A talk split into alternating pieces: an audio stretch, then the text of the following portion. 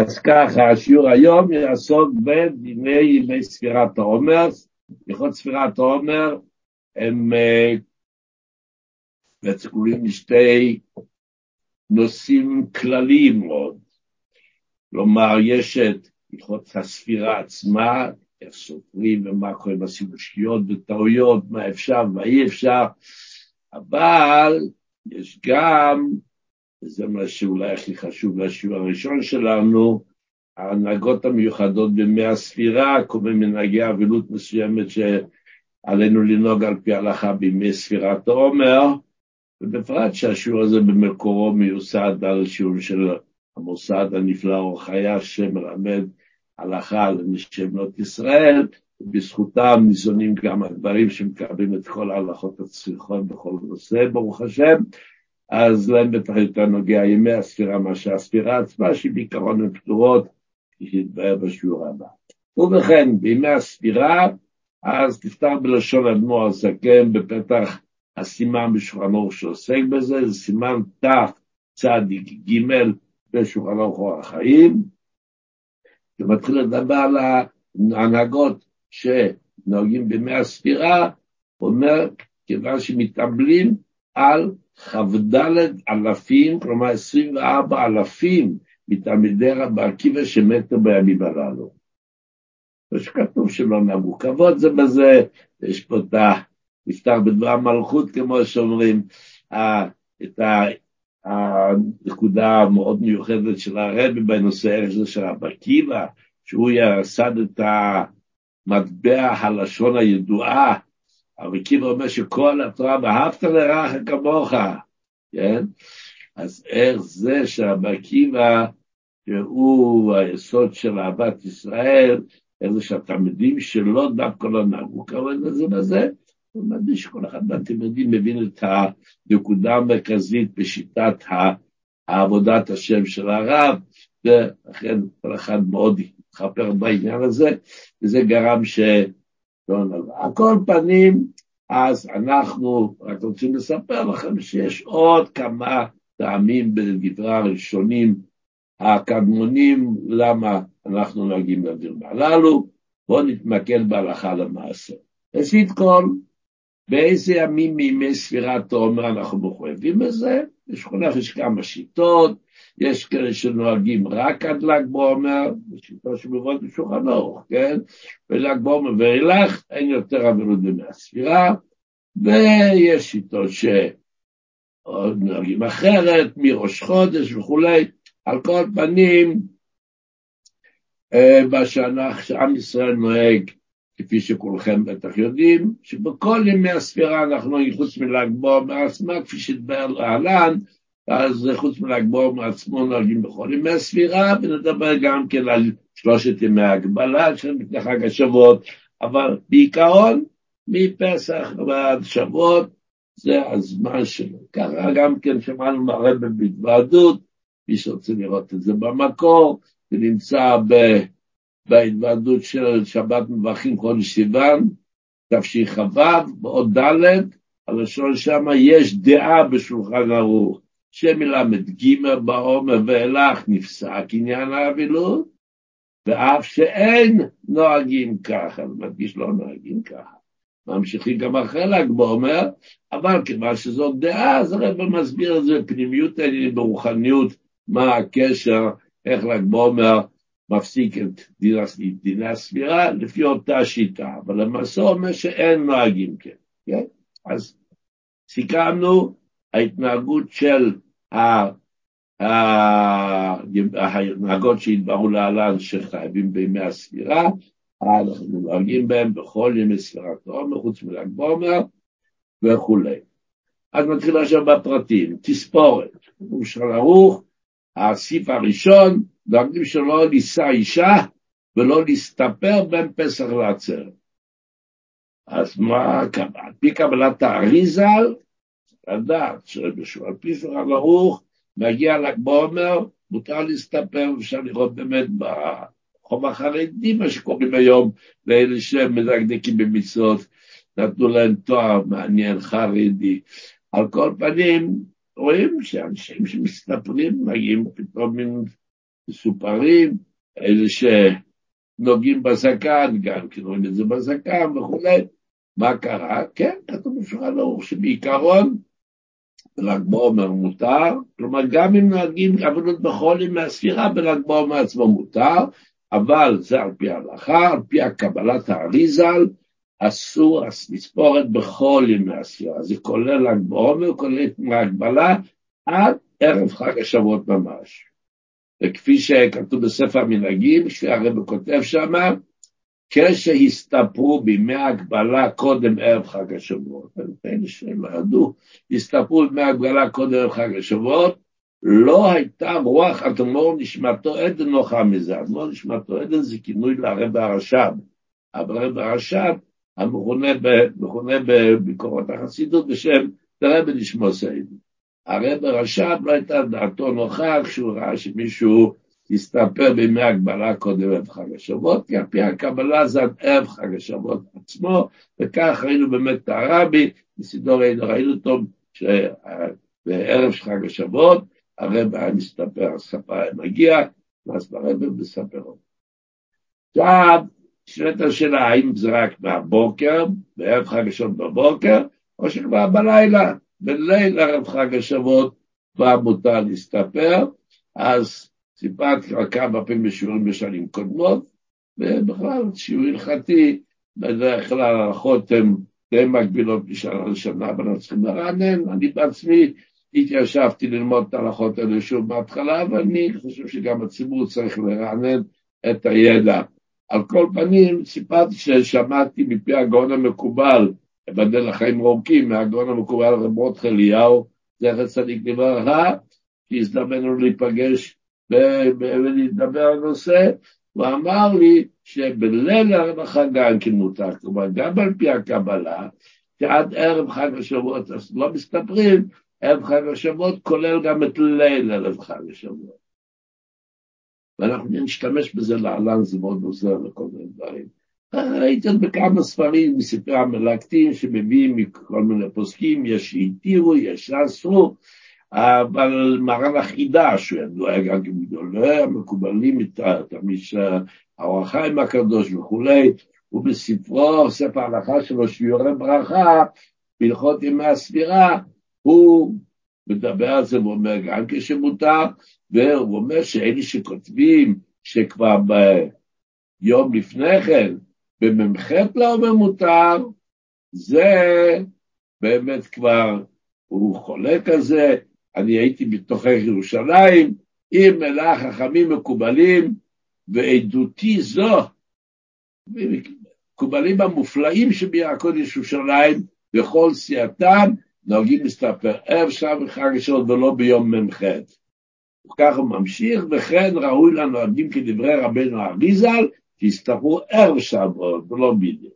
אני מדגיש מצטט את זה כיוון שיש בך, יש במקום שכתוב בשם, כאילו בשם תלמיד, תלמידי רב חיים ויטל, שמותר כבר לא רק בערב חג השבועות, גם ביום 48 לא אומר, וזה שולל מאוד המרן החידה, הוא אומר שהוא מסתובב במקובלים בירושלים ולא.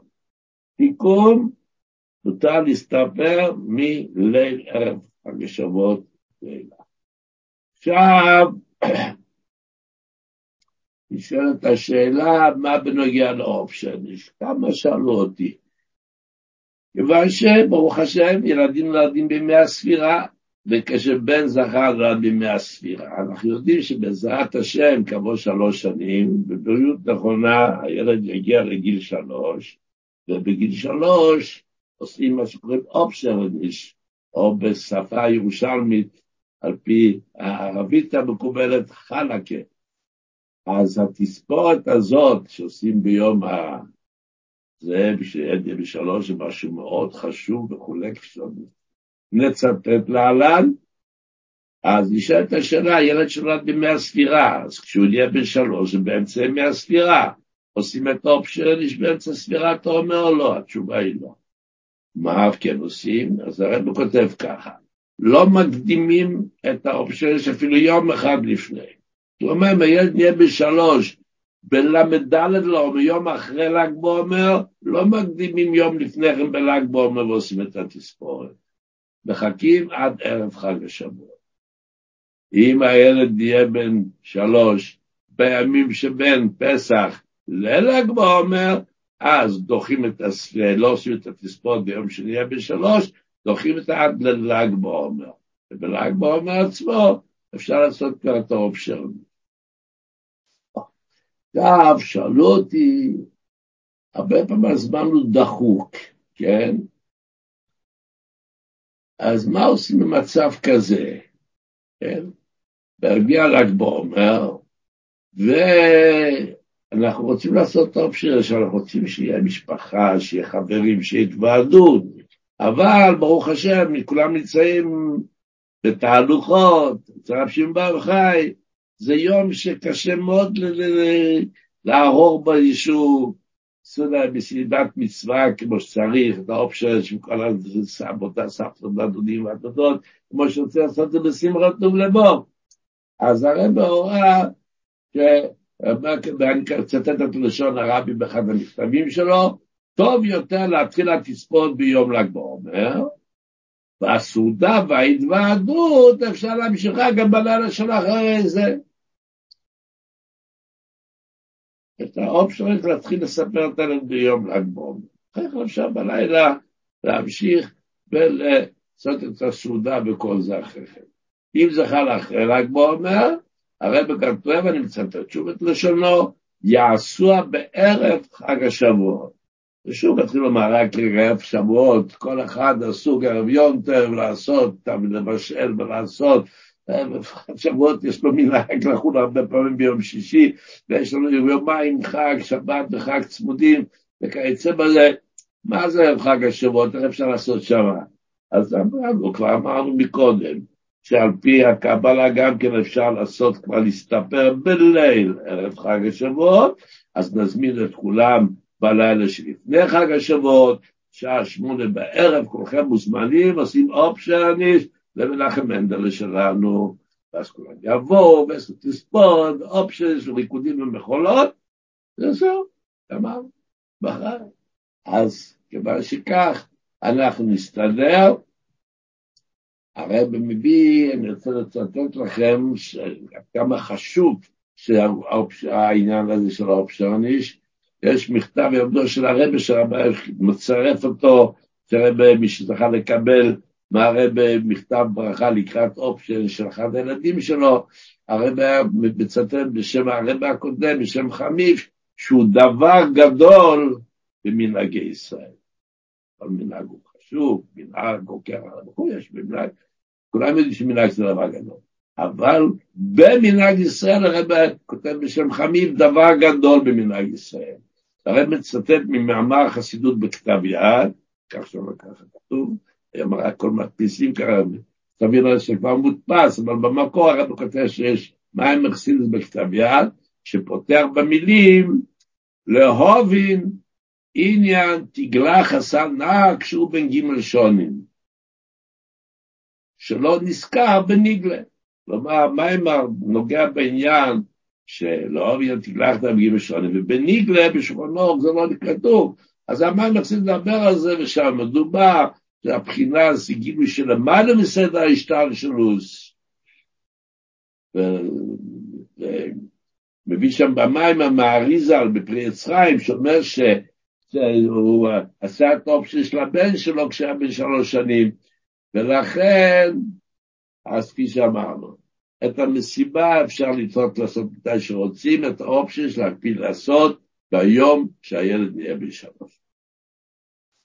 ומהאופציה נעבור לעניינים נוספים שקשורים לטיפול בשיער, ושואלים אנשים, לגברים אסור לעשות את זה בכלל, בגלל למריטת שיער הגבות, ריסים, אה, מקומות שיער בגוף, מקומות שאנשים מותר להם וחלק גדול נוהגות לגלח, נשאלת השאלה האם זה מותר בימי הספירה, והתשובה היא כן.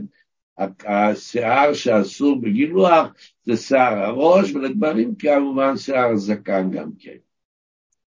עכשיו, בנשים חשוב להוסיף שנשים שנוהגות שלפני שהן הולכות למקווה, לפני התפילה, להסתפר או להוריד חלק מהשיער, כפי שגם אני מביא את זה, את המנהג הזה מיסודות הקבלה שלו וכולי, בספר, בספר הקלחה, אז uh, מותר גם כי בימי הספירה, או שאם נוצר מצב שהשיער, האורך של השיער גורם לכך שהוא מבצבץ מחוץ למטפחת לאישה נשואה, ידוע שזה משהו מאוד מאוד חמור, הצמח צדק לא מתיר אפילו קטע מסוים, יש כאלה מפוסקי הספרדים שהתירו עד לגבול מסוים לגלות משיער ראש הצמח צדק בתשובה עמוקה מאוד חזק, מכריח שאסור שום דבר לגלות, ועכשיו בגלל אורך השיער היא לא מצליחה להחביא את השיער היטב מתחת למטפחת, אז גם כי זה מותר אפילו בימי הספירה. זה יותר חשוב. על כל פנים, אני בכלל לא עליהם להוריד שיער במקום מסוים בשביל טיפול רפואי וכיוצא בזה, וגם כשאלו אותי, אני, יש לי שיער דליל כשאני מסתרק או מסתרקת, אז uh, יוצאים הרבה שערות במסרק, האם מותר? התשובה היא כן, התשובה אסור להסתפר, מותר להסתרק גם שברור לו שזה גורם לשעת שיער. עוד שאלה שנוהגים לשאול, נטילת ציפורניים, אין שום הגבלה בימי הספירה. בימי הספירה יש, כל השנה, ראש חודש וכולי, כיוצא בזה, וזה לא כאן המקום. על כל פנים, מבצד ימי הספירה אין בעיה בנטילת ציפורניים. מדובר על שיער ולא על ציפורניים. עכשיו ענייני שמחה שנעשו. אז ראשית כל איסורי השמחה מתחילים רק אחרי פסח. שאלתי אני מדבר עוד מעט לגבי שהחיינו בימי הספירה, שאלו אותי אם בחול המועד פסח, אז כבר סופרים ספירת עומר, ממוצאי החג הראשון כבר סופרים ספירת עומר. אני רוצה, מותר לחדש אסור? התשובה היא כל איסורי השמחה, ריקודים בכל פעם שנדבר בהמשך, מתחילים רק אחרי פסח. ואפשר לראות את זה גם כן ביום יום. הרי יש לנו את הספר שהרבי חיבר את היום יום, ששם הוא מביא את מנהגים שנוהגים בימי השנה גם כן, ואת המנהג הזה, שלא ואחים שחיינו במי הספירה, כפי שנדבר עוד מעט, הרבי מביא את זה ביום יום, איפה? למחרת איסרו חג. אם זה הנוגע כבר מיד כשמי הספירה מתחילים, אפילו בחול המועד, אז צריך לכתוב את זה שם, אנשים לא יודעים. לספר לנו את החידוש הזה שאנחנו נוהגים לעבר שריון, הוא איפה אתה כותב את זה?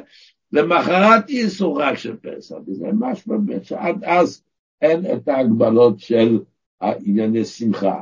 לא מדבר עכשיו על תספורת, שזה אסור כמובן, מדברים עכשיו על ענייני השמחה שאו-טו-טו אנחנו מדברים עליהם. עכשיו, גם למנהגנו שבתספורת המאחרים בכל ימי הספירה, או בשעת דיני השמחה אנחנו נוגעים כמו כל העולם, כלומר אם נדבר עוד מעט על דיני הגבלה וכולי, אמרנו מקודם שבימי הגבלה לא מסתכלים על פי קבלה, אבל שעת דיני שמחות מותר. אז בואו נתחיל ככה. שואלים בנוגע ללכת לים, כן?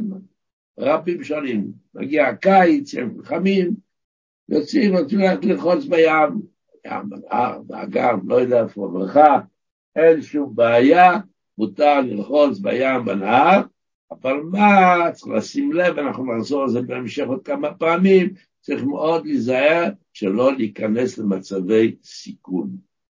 כל מיני הרפתקאות שהצעירים אוהבים להילחם בגלים הגבוהים ולהיכנס לעומק, להיזהר, לא להיכנס למצבי סכנה. מותר ללכת לים, מותר להתערד בבריכה, לא להיכנס למצבי סכנה, כבר שהימים הללו הם הימים שבו, איך נאמר את זה בצורה לא מפחידה, בוא נקרא מידת הרחמים, היא נמצאת קצת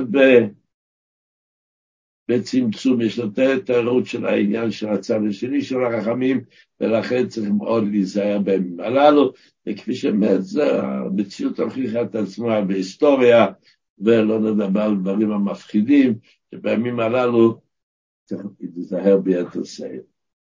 וריקודים ומחולות, מפורש ערוך שאסור. צריך לדעת.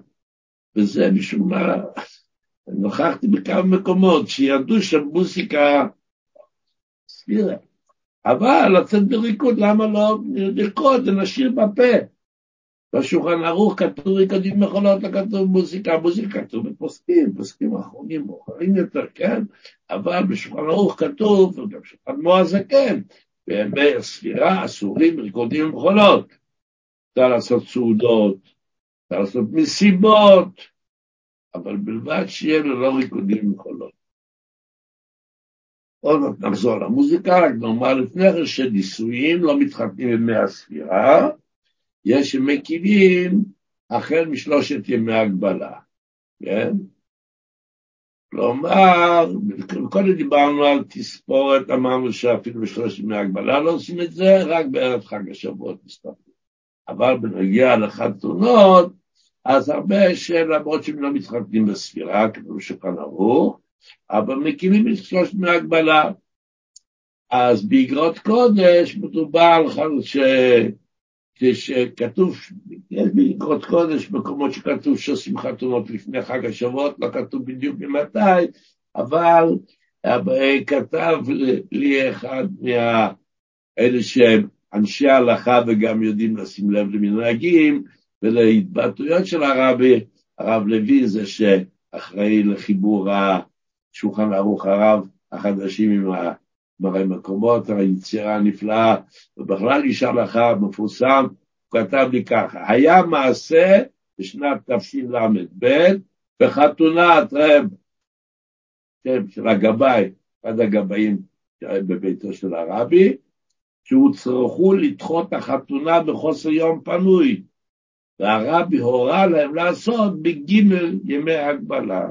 אז יש לו מייס רב, יש כאלה שמקימים בראש חודש, אבל זה ראיתי כבר מפורש בגיגות קודש של הרבי, יכולים להסתכל בחלק ט' עמוד מ"ו, הרבי כותב בנגיעה לקבוע זמן החתונה, זלפס פשטנדליך, יודעים מה זה זלפס פשטנדליך, מובן מאליו.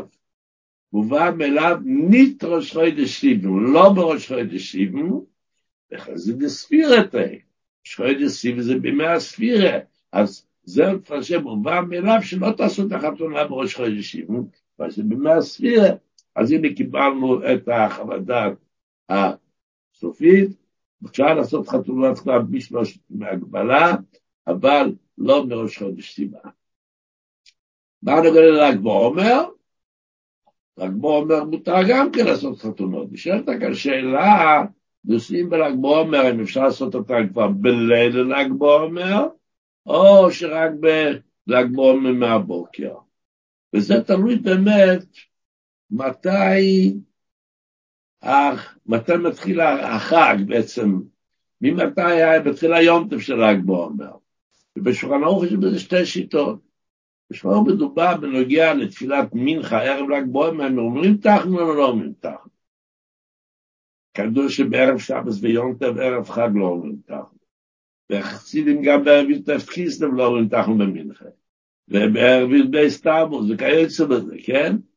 כלומר, כיוון שבלילה כבר הולך להיות יום טוב, אז המנחה שסמוכה ליום טוב, שסמוכה ללילה, היא כבר גם כן לא אומרים תחנו. אבל אם החג מתחיל רק מלמחרת בבוקר, כלומר, המנחה לא צמודה לחג, בלילה עדיין לא יום טוב, מתחיל מהבוקר, אז אומרים תחנון. אז אל תראה במי שתי שיטות. האם אומרים תחנון במנחה בערב ל"ג בעומר, או לא במנחה, או לא יותר במנחה, תלוי אם החג מתחיל מהלילה, אז לא אומרים, מתחיל מהבוקר, אז אומרים. עכשיו מסתכלים בסידור של האדמו"ר זקן. בהלכות של התחנון, זה מופיע בסידור, בסידורי תהילת השם, זה מופיע לפני למנצח ינחו, אחרי בין אשר ולציון, בין אשר ולציון, ולפני למנצח ינחו מופיע בימים עם תחנון, עכשיו אנחנו גם לא אומרים לנצח ינחו, ושם הוא נותן את הפירוט. הוא כותב מפורש, וכן בערב ל"ג בעומר. במילים פשוטות, הוא אומר שבערב ל"ג בעומר לא תחנון. מה הוא אומר לנו בזה? שהיונטב מתחיל ממתי? כבר מהלילה, ולכן בערב, הגבול כל האור אנחנו במנחה. אם ככה זה אפשר לעשות חולות גם בלילה. ככה רשמתי לעצמי בזמן מן הזמנים, ואחרי כן הקדוש ברוך הוא זיכה אותי בהשגוח הפרוטיס, שנתפסו שיחות קודש, ככה קוראים שיחות קודש הרבי בשנת תשל"ז, עמוד 703, אני שהרבי גם כותב את זה. כן, אחרי כן העתקתי את זה גם כבשער לא חור מינק, איך שלא יהיה. אז בעצם מותר. מצד שני, ראיתי שהרבי כותב באגרות קודש, שאודות הסברה, תשמעו את הלשון שלו, אודות הסברה לסדר חתונה ביום ה' או ליום ו' ל"ג בעומר, מפני חילוקי הדעות שיש בזה, יש לעשות אותם ביום ו' אבל לא בליל אור ליום ו'. וזה שונה מהשיחה שדיברנו מקודם.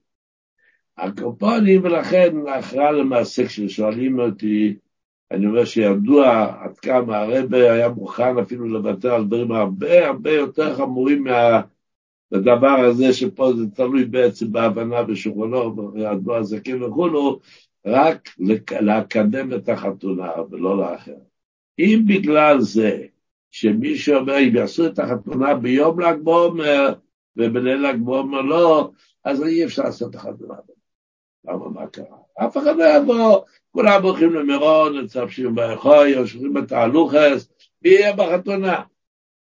במוצאי ל"ג בעומר לעשות את החתונה כבר לא, זה כבר שוב ימי הספירה. אז אתה רוצה שיעשה את החתונה ביום, רק יהיה מותר למשוך לתוך הלילה. כן. אבל לא, זה, אני כבר אדחה את זה לאחרי חג השבועות. סטופ. אם ככה תעשה את החתונה בליל הגמר. בפירוש, כי הרב מאוד מאוד מאוד מאוד, זה צריך לחזור על זה שוב ושוב, הרב דוחק ואומר לעשות את החתונה כמה שיותר מהר, סמוך לתנאים לעבור. ברגע שנהייתם חוסן כאלה, אל תתמהמו. אי אפשר, אי אפשר, יש את הזמנים המקובלים שצריכים את הפרק הזמן בשביל להסתדר, להתכונן, אבל ברגע שכמה שפחות זמן יהיה, שיהיה בין קישורי התנאים לחתונה. לכן אני מסכם את הנושא הזה ככה. אם על זה תקום ותיפול ההחלטה אם לעשות בל"ג בעומר את החתונה או לא, עדיף שתעשו אותה בליל ל"ג בעומר גם כן, ולסמוך על השיטה הזאת באדמו"ר הזקן, מאשר לדחות אותה לסיבות חג השבוע. אם אין בעיה, אז אפשר לעשות את זה ביום, הייתי בעצמי משרד לקידושין בחתונה של אחד מחשובי השלוחים פה, כשהחתונה הייתה פה בירושלים, תעשו את זה ביום, באמת היה בהתחלת החתונה ציבור קטן, אבל אחרי בהמשך הגיעו כולם והיה שמח ברוך השם. ובכן, נמשך, נמשיך הלאה. עכשיו, אמרנו שריקודים ומחולות אסורים בעיקרון, שאלת השאלה, מה בנוגע לסעודת מצווה? תשובה בסעודת מצווה. דוגמה, שבע ברוכס. מי שהתחתן בל"ג בעומר, מתי אחד עם השבעה עם השבע ברוכס שלו? שוב במאה הספירה כמובן, כן? או בברית שחלה בימי הספירה, או פדיון הבן, בר מצווה ביום שילד נעשה בן שלוש, שזה גם כסעודת מצווה, כן? אז יש פוסקים שדעתם שמותר ריקודים ומחולות. ריקודים שלא לצלילי תזמות, ריקודים ומחולות בלי תזמות. אבל חשוב לדעת שדעת אדמו"ר זקן אינה ככה, אדמו"ר זקן סבור שגם בסעודת מצווה לא עושים ריקודים ומחולות בימי הספירה. זה מאוד מעניין, האמינו לי שיש לי נורא חשק להגיד לכם איפה זה מובא באדמו"ר הזקן ואיך נמצאנו למדים ככה, אבל אנחנו כבר במלחמה נגד השום, יש לנו כל כך הרבה עוד מה לומר, אז נדחה את זה. כל פנים, תדעו לכם שבאדמו"ר הזקן, בסימן טוב צדיק ג', בסימן רמ"ט, בקיצה, כמה וכמה מקורות, שזה המצב.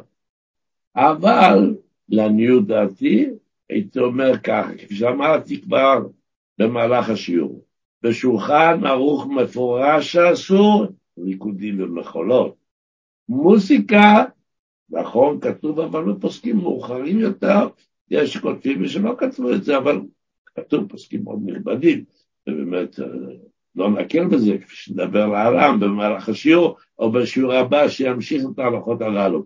על כל פנים, הייתי אומר שאם מדובר בסעודת מצווה, כפי שאמרנו, שהברוכת ברית בגלל הבן, אז לרקוד ולשיר בפה, אה, לא, כיוון שזה מה שעשו ממש במקור, אבל כן, שיהיה מוזיקה טובה ושיהיה מצב. כלומר, דיינו להחמיר בסעודת מצווה בריקודים ומחולות שמפורש, אבל במוזיקה, שבאדמו"ר הזקן לא כתוב, אבל מה כתוב בפוסקים שאנחנו נקרא, פוסקים כדברותם, אבל על מוזיקה לבד נוותר, ונעשה את זה באמת כן.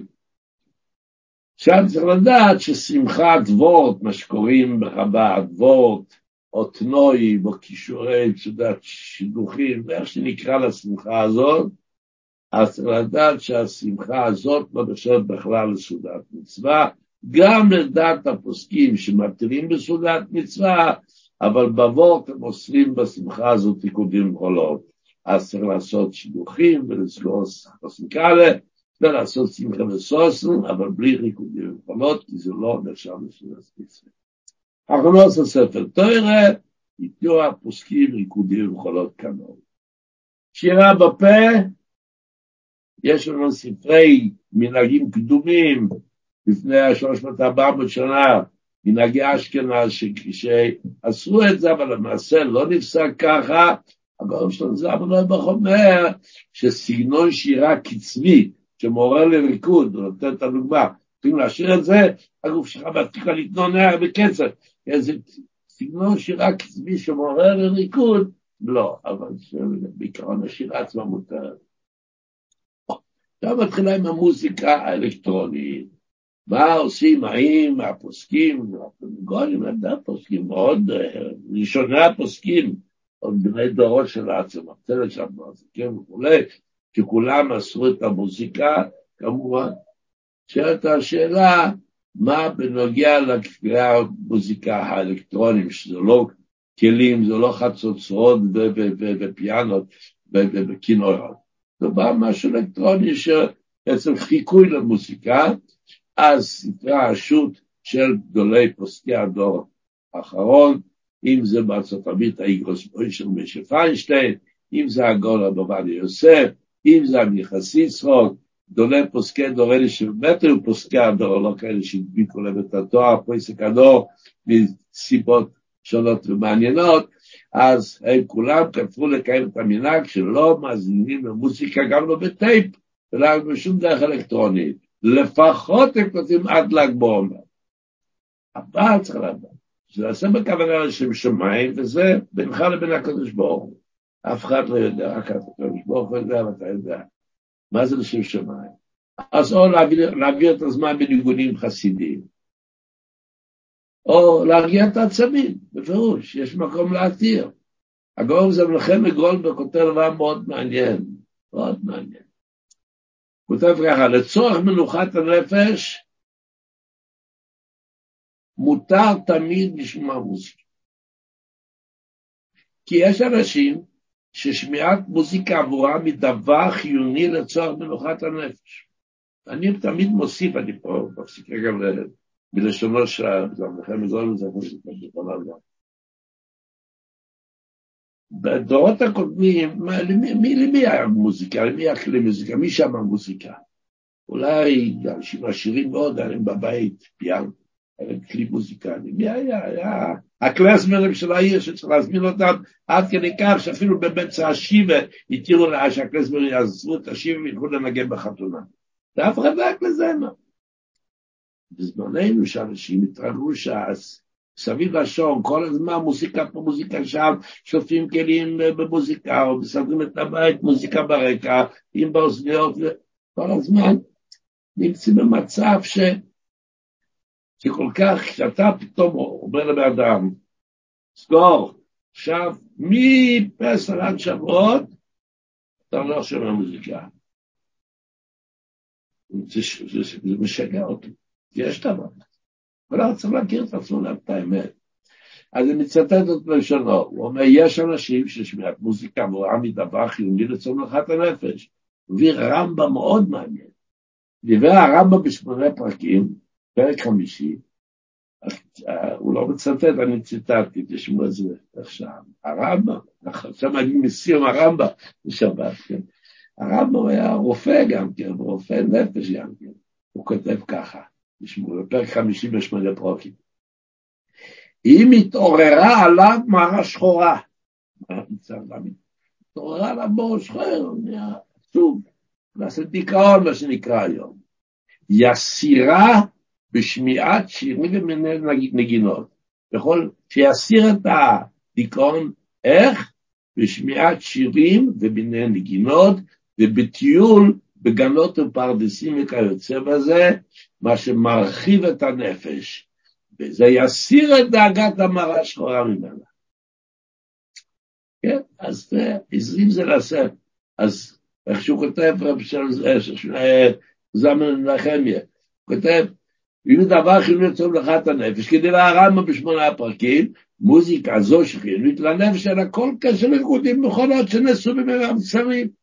ריקודים מאוד נעשו כי אתה רוצה סתם לרקוד, לשמוח ולעורר שמחה בעצמך. לא, זה לא הזמן.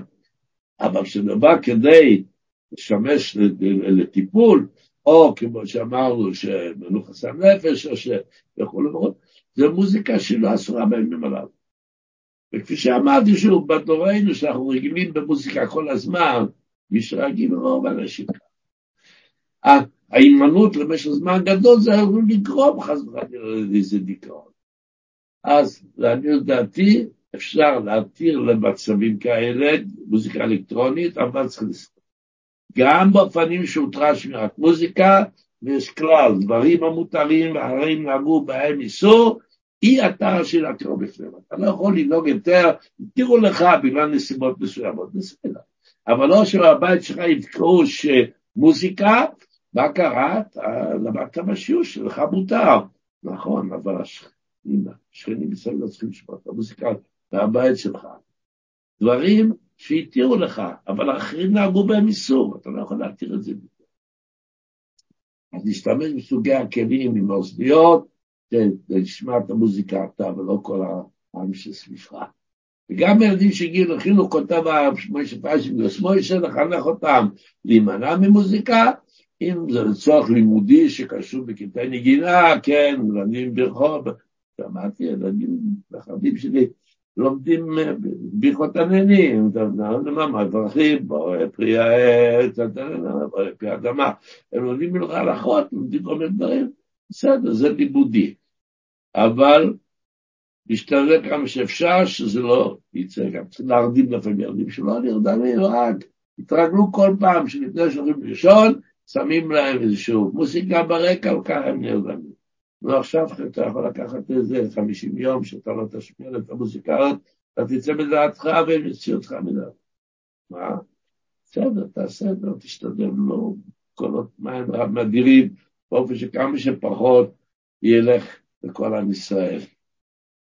לצורך פרנסה גם כמותר, אבל זה כבר צריך לדעת כל דבר לדון לגופו.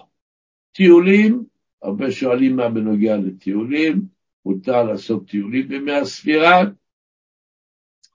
אמ, אבל שוב, כפי שאמרנו, להיזהר מקצבי סיכון, לא לחפש מקומות של מסוכנים, ערים וגבעות ובקעות, ומקומות מסוכנים. עכשיו, בעצם העניין הוא ככה, השעה לפי השעות קצת איחר, אנחנו לוקחים זמן, אבל התחלנו מאוחר ואני מקווה שהבא אחרינו בתור לשיעור יסלח לנו אם ניקח עוד חמש, שבע דקות לסיים את הנושא הזה. המנהגנו שלא מברכים שחיינו בימי הספירה מלבד לשבת ול"ג בעומר. תזכרו, בשבת אפשר לברך שחיינו. אז אם קנינו בגד חדש לפני פסח ולא הספקנו לחדש אותו, בשבת אפשר לחדש, ויש פרי חדש, עכשיו פירות העונה, זה קיץ, באים כל מיני פירות חדשים, ואנחנו רוצים לאכול אותם, אבל זה שהחיינו, אז אנחנו לא יכולים. אוקיי, נכון, אתה לא יכול, תחכה עד שבת, בשבת אתה יכול לדעת שהחיינו בלי בעיה. שוב, זה מנהגים שאנחנו נוהגים בהם, מנהגי חב"ד ועוד מקהילות מסוימות, יש הרבה קהילות ברחבי תבל, נוהגים כמו שכתוב בשנה ברורה, שכן מותר לברך שחררנו מהספירה. אבל אנחנו נהגים שלא מכין כחלק מהספירה.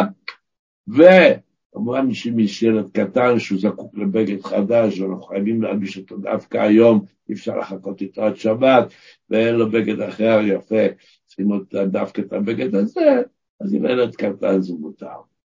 לקנות בגדים חדשים שום בעיה, הרבה שואלים, מותר לקנות חליפה חדשה? מותר, שום בעיה. אנחנו, הלכה למעשה, יש כאלה שנוהגים לדבר שחיינו בקניית הבגד, וכך כתוב גם במקורות, יש גם סדר ברכת הנהנים של התנועה זה כן, אבל למעשה נוהגים, כפי שכתוב בלוח ברכת הנהנים גם כן, שלא מברכים בשעה שקונים בגד חדש. דברים שריאל כשלובשים את הבגד.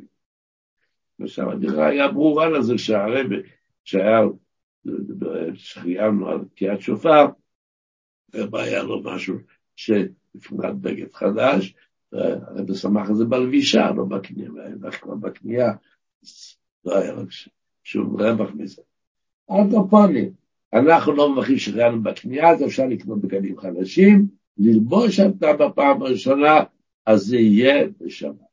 איזה בגדים מברכים שחיינו, איזה לא, זה לא השיעור שלנו היום, בעיקרון זה בגדים שיש להם חשיבות, שלא קונים אותם ככה, לא משהו יומיומי, מה שקונים פעם ב... חליפה וכיוצא בזה, שמלה, דברים ש... אז זה דברים שלך, לא על חולצה ולא על דברים פשוטים, לא על הבית. עכשיו שלום אחי שהחיינו שאנחנו לא מביאים את עצמנו למצב. אבל אם נוצר מצב שמבריחים שהחיינו, אז כמובן שכן. אדם שרואה פעם ראשונה את התינוק שנולד, כתוב שבח שהחיינו. שומעים את הרבה, אנחנו אומרים שהחיינו. או ממש, שנזכה לזה. לסייע זה לצבוע את הדירה, לעשות טפטים, מותר. לעבור דירה, מחלוקת בפוסקים מותר, אבל כתוב שכבר התחלנו לפני הספירה, שנכנס שם חפצים חשובים לפני פסח, משהו מדברי הרבי באגרות קודש הוא נותן להתיר. אבל אם זה לא היה וזה, אז כתחילה כדאי לדחות לל"ג בעומר בראש חודש סיוון ואילך, ולא בימי הספירה, כיוון שמשנה מה, לעבור דירה זה לא רק משהו טכני. הרי אנחנו יודעים, מה, הכל משנה מזל, וככה הרב כתב באגרות הקודש שלו, אני בעצמי קיבלתי מכתב מהרב כשעברתי באחת הדירות שעברתי, על מכתבו, שעברתי בדירה חדשה, יהי רצון השם יתברך, שיהיה משנה מקום, משנה מזל, לטובה ולברכה, בגשמית וברוחנית. אז יש ימי מסר גם כן, אז הימים האלה, ימי הספירה, כדאי לחפש ימים יותר ממוזלים. אפשר, לפעמים זה עניין של הוצאות כספיות ודברים. בעיקרון אין איסור, אבל לכתחילה כדאי לזה, וככה אנחנו רואים גם כן מאגרות הקודש של הרב. עכשיו, העיקר העיקרים זה לזכור שעניין של ימי הספירה זה, כפי שכתוב ברן בשם המדרש, ההכנה והתשוקה סופרים יומים מתי נגיע כבר למתן תורה. ולכן, איך אתה מבטא את התשוקה שלך למתן תורה, שברגע שאתה יכול לתת ביס, וזה אתה אוכל, כן, אם יש לך תשוקה לאיזשהו מאכל מסוים. עכשיו נוצר לך מצב של מאכל הזה, יש לך אתה פה, אמנם לא בכל השפע, אבל יש חתיכה בזה, אתה טועם מיד, כי אתה כבר מחכה כבר, אתה יגיע לידי. אז אם הכנה לתשוקה למתן תורה מתבטאת בזה שאנחנו עכשיו כבר מנצלים כל רגע ללימוד התורה, ו... כמובן, לא לשכוח שכל עניינים שדיברנו הם תוצאה שמהיעדר אהבת ישראל, הוזקקנו לכל המגבלות של הימים הללו, אז התיקון זה כפי שהרי בכותב, לעשות את ה... לתקן את הסיבה, כלומר להרבות באהבת ישראל, וכמו שיש הפתגם הידוע, באהבת ישראל נביא את הגואל, אמן ואמן.